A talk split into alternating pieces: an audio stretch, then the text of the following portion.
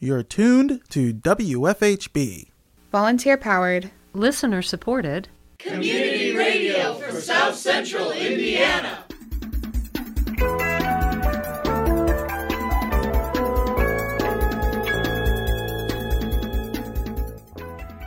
Good afternoon. Reporting for WFHB, this is Noelle Herhusky Schneider.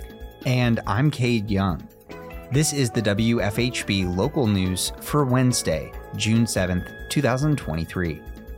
Later in the program, we have Deep Dive, WFHB and Limestone Post Investigate, where we look into issues regarding health, housing, and the environment that directly impact residents of Monroe County.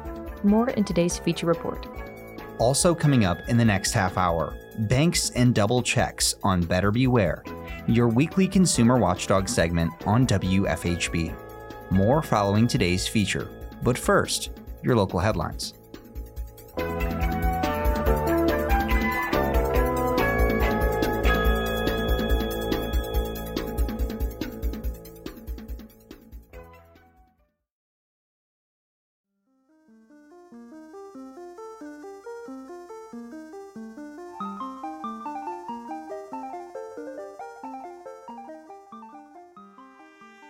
This is Deep Dive, WFHB and Limestone Post Investigate, where we look into issues regarding health, housing, and the environment that directly impact residents of Monroe County. We are looking into trees in Monroe County, what trees we have, what benefits they provide, which trees to root for, and which to root out.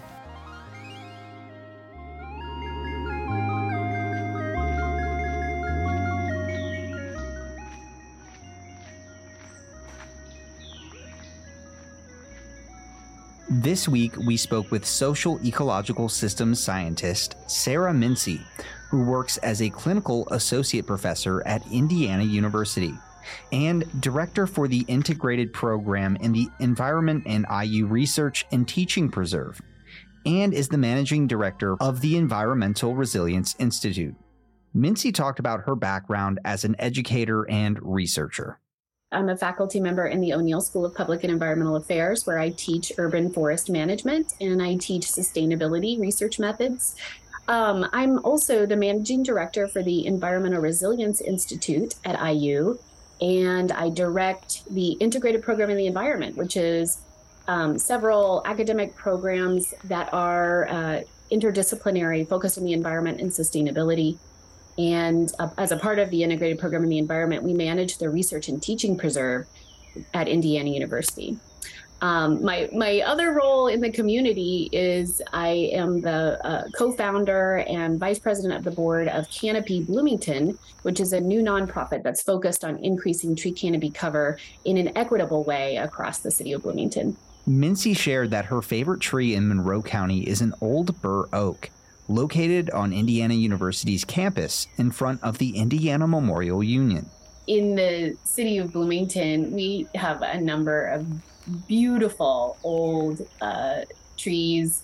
Some of them are on public lands um, that, that, anyone can access. I am aware of um, the the in some of our parks we have um, really some old trees that that are beautiful but the the one i guess one of my favorites is the um, uh, the oak that's in front of the imu uh, on campus right? Um, this is uh, uh, Quercus macrocarpa right? It's a beautiful beautiful oak and uh, its its common name is bur oak and it's uh, it's probably nearing the end of its life. Um, we have the university landscape team has been managing that tree so carefully and so so beautifully over the last uh, you know years. I know there are plans to actually um, come in and, and use some structural support on some of the larger limbs, and that that's going to be installed in the coming months, I suspect.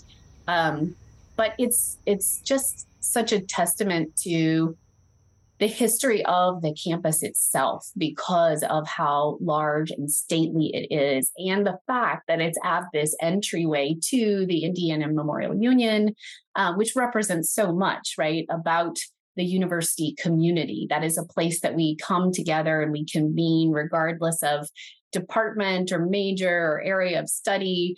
Um, it's students, faculty, and staff use that space.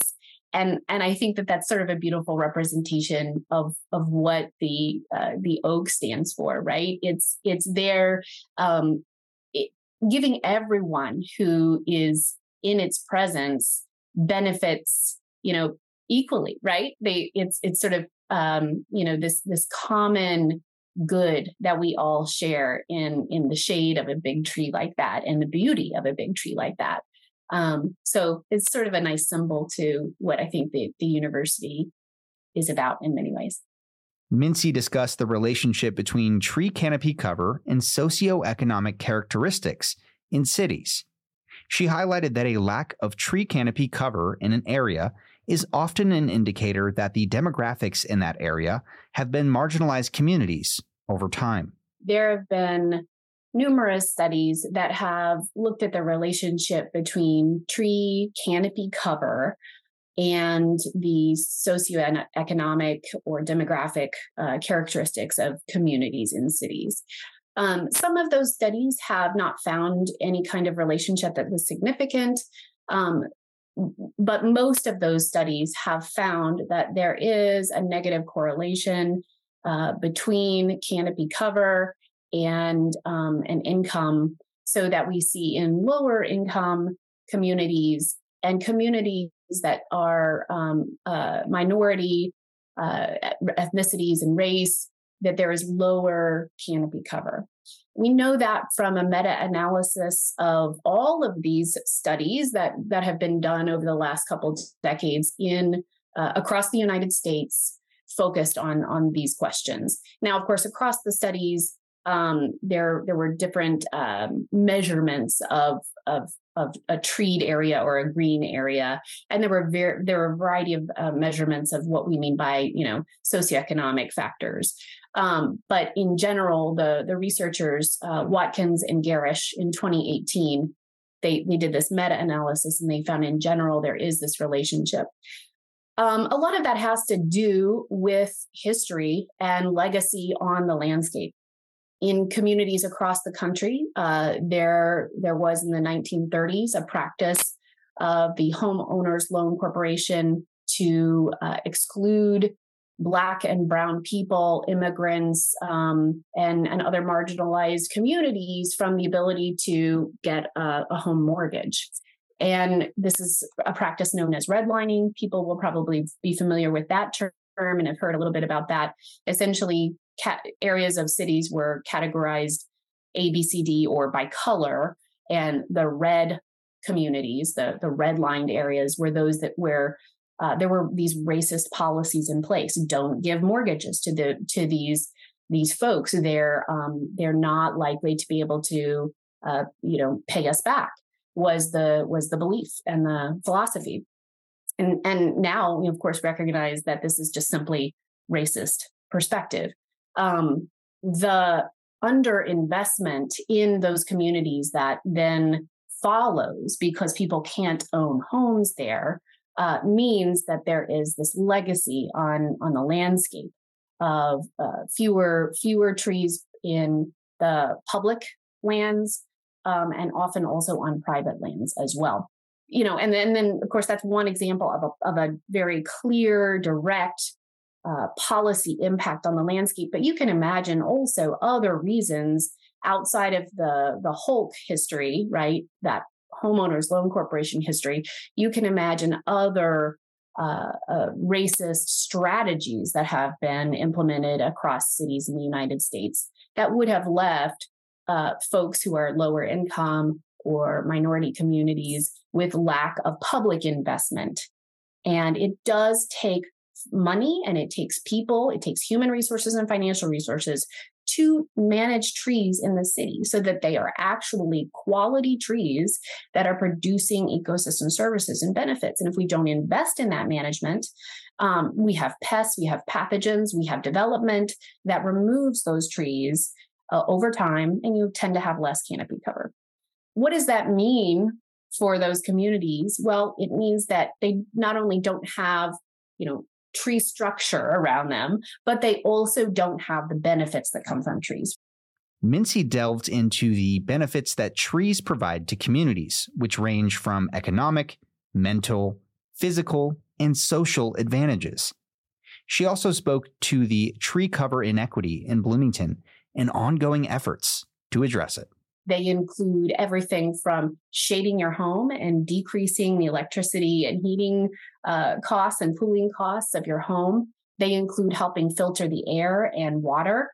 Uh, so when they improve water quality, they create um, the the ability for us to manage stormwater. Their canopies capture precipitation as it's coming down, and it means less of that precipitation hits the ground and runs off quickly. So we have fewer flash floods when we have canopy cover.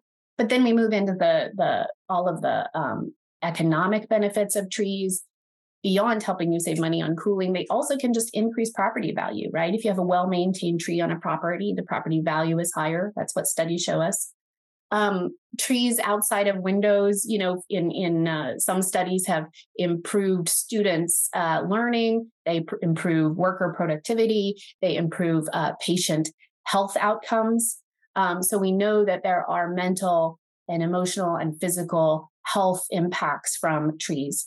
So, um, and then there's a beautiful area of work that I'm I've I've been involved in, which looks at how people interact differently in environments where there are trees. If we have an environment outside that's sunny and hot, well, maybe neighbors aren't going to come outside and get together and get to know one another and getting to know one another means you're more able to work together and you build trust and reciprocity and you can do collective action together. If you don't have those environments for social interaction, there are some studies that show that we we don't build collective um, capacity in a community. Um, so there are social benefits to having urban forests as well. Um, so so again, structure leads to function, right? So if you don't have the trees, you don't have those functions that I was just talking about. So studies, again, across the US have shown this relationship. In Bloomington, um, we also see some of these kinds of relationships where we have, uh, there are, are, particular areas across the city uh, with uh, lower canopy cover that are also lower income communities and otherwise marginalized communities. Um, so there is tree cover inequity in the city of Bloomington. Um, and so there have been efforts to uh, to attempt to to correct that. I know that our uh, city government is aware of that from a 2019 uh, report that was produced by Davey Resource Group Consulting Group that that came in and looked at the canopy cover across the city. Um, there are researchers at IU that I'm involved with. A lot of my own research has focused on this. And then there's this new organization, Canopy Bloomington, and their mission is to help to um, increase the equity of canopy cover across the city. So, working in those areas where, we have lower canopy and lower income communities um, to plant trees and, and improve the canopy cover over time. She went further into how we should address tree inequity. Mincey outlined that it takes public investment, but also establishing relationships with underserved communities. She touched on some of the nuances involved in addressing tree inequity we know that you can't just walk into a community and start planting trees. If you're the city government, you know, you'd be thinking about doing that in the public right of way. You know, a nonprofit might be trying to do that on private lands. There are lots of reasons that just jumping into something like that doesn't work. Of course, if you're trying to plant on private land, you've got to involve the the homeowners in um, putting those trees in the ground. And one of the issues there is that if you um, uh, if you're if you're putting a tree in the ground in a community that is a, a low income community, you are um, presenting them with a future uh, burden in some ways, right? Future, be- certainly future benefits, but also future burden in terms of the care and maintenance of the tree that would then fall uh, into the responsibility of, of the homeowner, right? And it can be, if anybody's ever removed a tree or had a tree pruned, you know that that's not an inexpensive task. Um, and so, so that's something to be aware of. Uh, in the public right of way or on public lands, city government or, or nonprofit organizations need to be aware that if a community does not uh, understand or accept the trees, then that is not the place to start. You don't just start digging holes and putting trees in the ground. Um, we know the this from a really excellent study that was done in Detroit, Michigan, where there's a nonprofit organization called the Greening of Detroit, and um, these researchers from from Michigan State looked at the rejection rates in neighborhoods across the city of Detroit where this nonprofit was attempting to plant trees. And they found that the communities, the neighborhoods that were rejecting trees, had a really, really strong, what they called heritage narrative in their neighborhood. And those narratives went something like this. Uh, you know, back in the 80s, 70s, 80s, the city government came in and they just cut down all the trees. And they were doing that so they could they could better um, have better surveillance over our communities. Uh, the police wanted to be able to better sur- you know surveil our communities and wanted to come in here and you know um, try to try to control our people right? That that narrative it be it became it was the truth to the the neighborhood and there may be some truth to that. There is also the the historical understanding that the city government in Detroit was um, trying to ward off Dutch elm disease.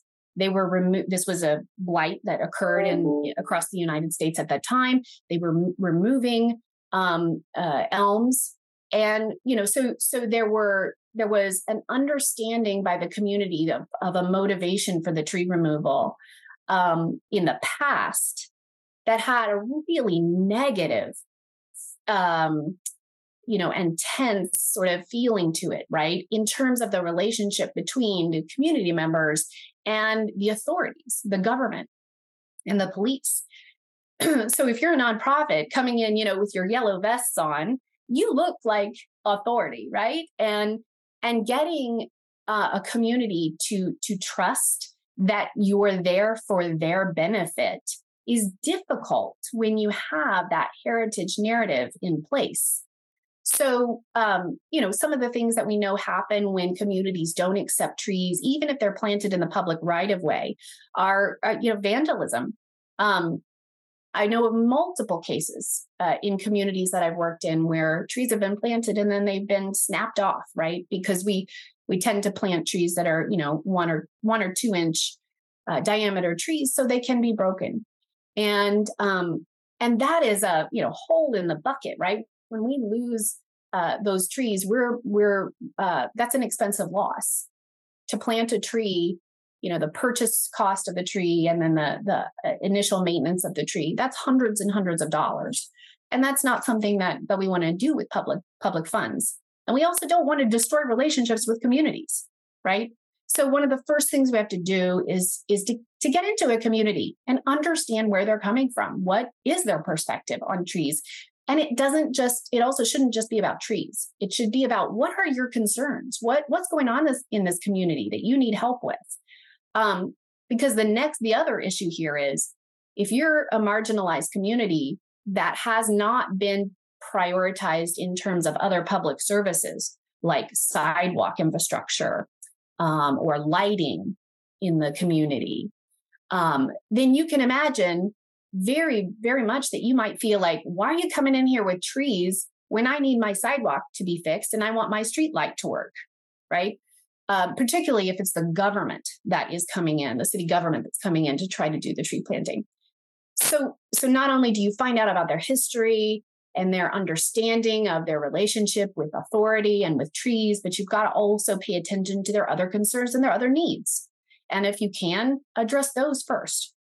Um, so these are some of the, I think, the, the best practices in the field when we're thinking about how do we enter into communities and help them increase their canopy cover.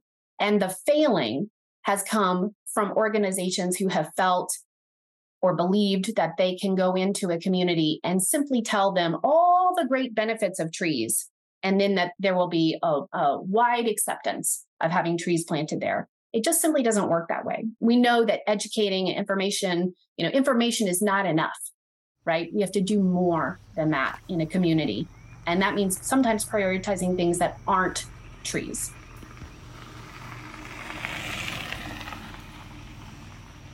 Next, we asked Mincey to walk us through some research on trees that she has done in Monroe County.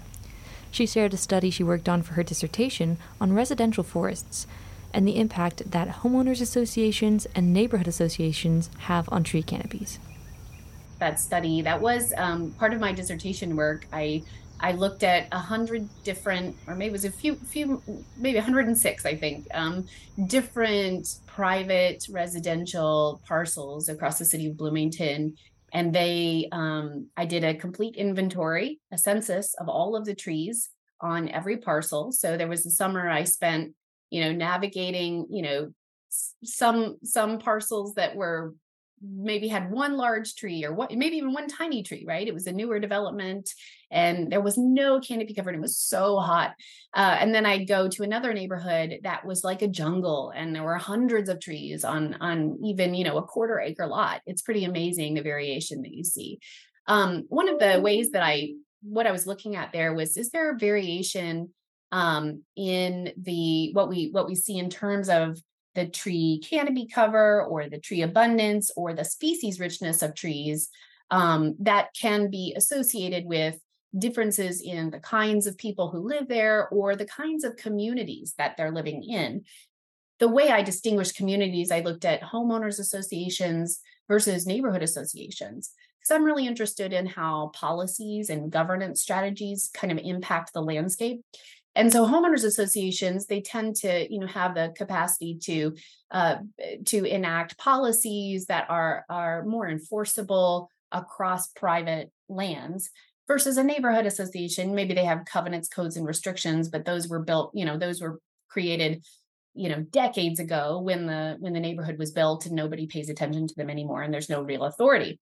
Um, homeowners associations you know they have more authority it seems. So one of the interesting findings of that was that we we found that um, species richness was was actually higher in neighborhood association parcels compared to homeowners association parcels um, and that was a significant difference. And there was there was some influence of age on that um, neighborhood associations tended to be a little bit older than the homeowners associations that we looked at and so that certainly could play play into this but when we controlled for that, we also saw one of the factors that was significant was was the um, ability to to make rules in a homeowners association. And interestingly enough, homeowners associations tended to have rules that were about make sure you don't have a dead tree on your property or a dying tree on your property you must remove those trees that you know unsightly trees that kind of thing right um, so there were there were rules that were sort of um, pushing people towards removing trees. And in those circumstances, that might have been the appropriate thing to do because if it was dying, it could have posed a hazard potentially.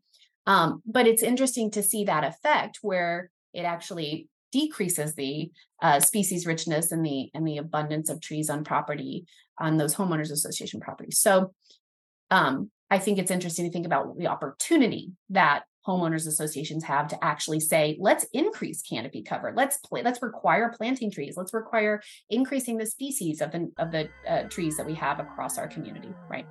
So that was that study.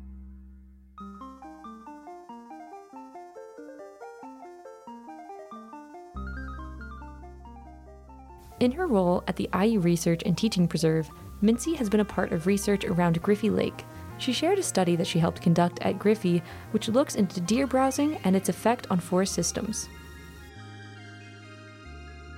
Some of the more interesting studies that I think that have gotten more attention, um, the the research and Teaching Preserve was the site of um, studies about uh, deer browsing and its effects on our forest systems.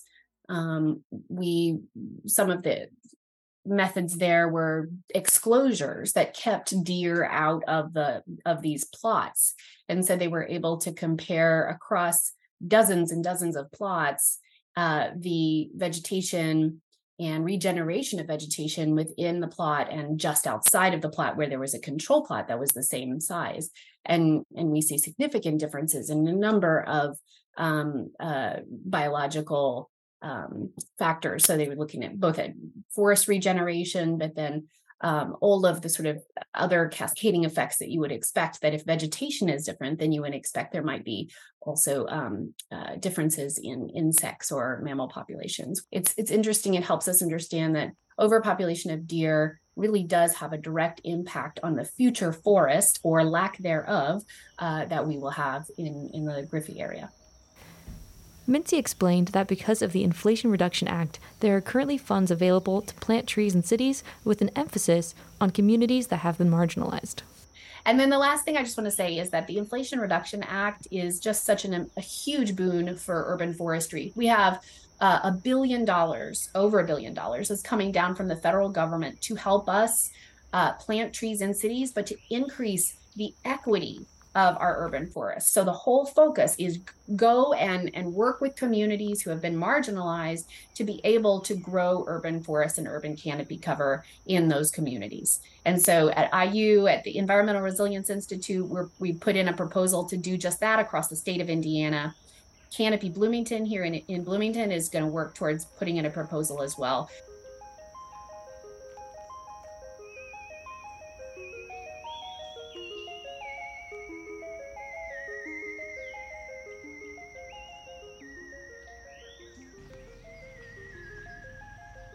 If you are listening and you have any questions about trees you would like answered, or maybe you have a few trees in your life that you want to share with others in the community, you can email us at deepdive at wfhb.org, or you can leave us a voicemail at 802 552 3483. Again, that number is 802 552 3483. If you leave us a message about a tree, we would love to share it on a future episode of Deep Dive.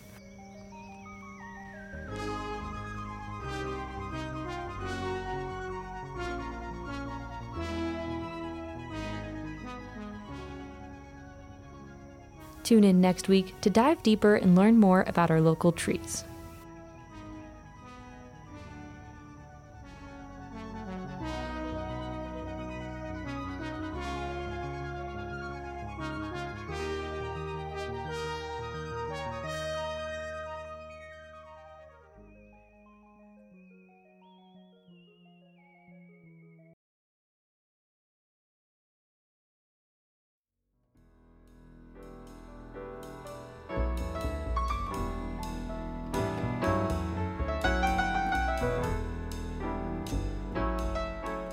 Up next, banks and double checks on Better Beware, your weekly consumer watchdog segment on WFHB.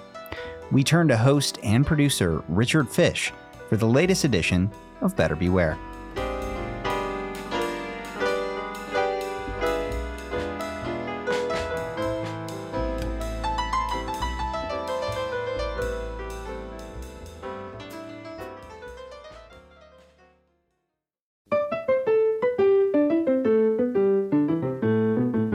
Welcome to Better Beware.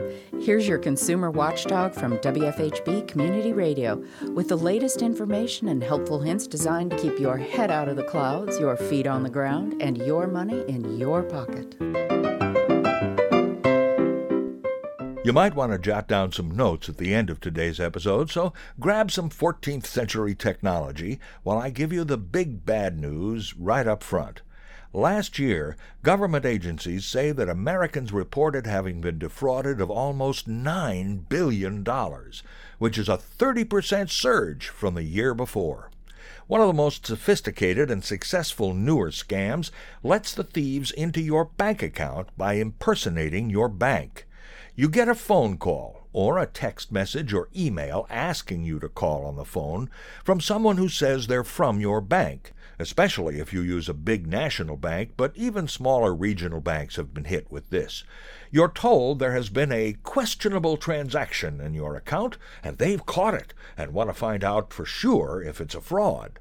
The scammer on the phone asks you to prove your identity. Sounds reassuring, doesn't it? By logging into your account. Almost all banks now use two factor identification and will email you a one time code number when you try to log in on their website. The person on the phone simply asks you to read back that code number to prove you're really you. A lady in Colorado who had her life savings in Chase Bank was fooled this way, and all of it, a hundred sixty thousand bucks, just disappeared. She filed a fraud claim, but the bank denied it. To contact your bank safely, always start the contact yourself. Call, text, email, or go there.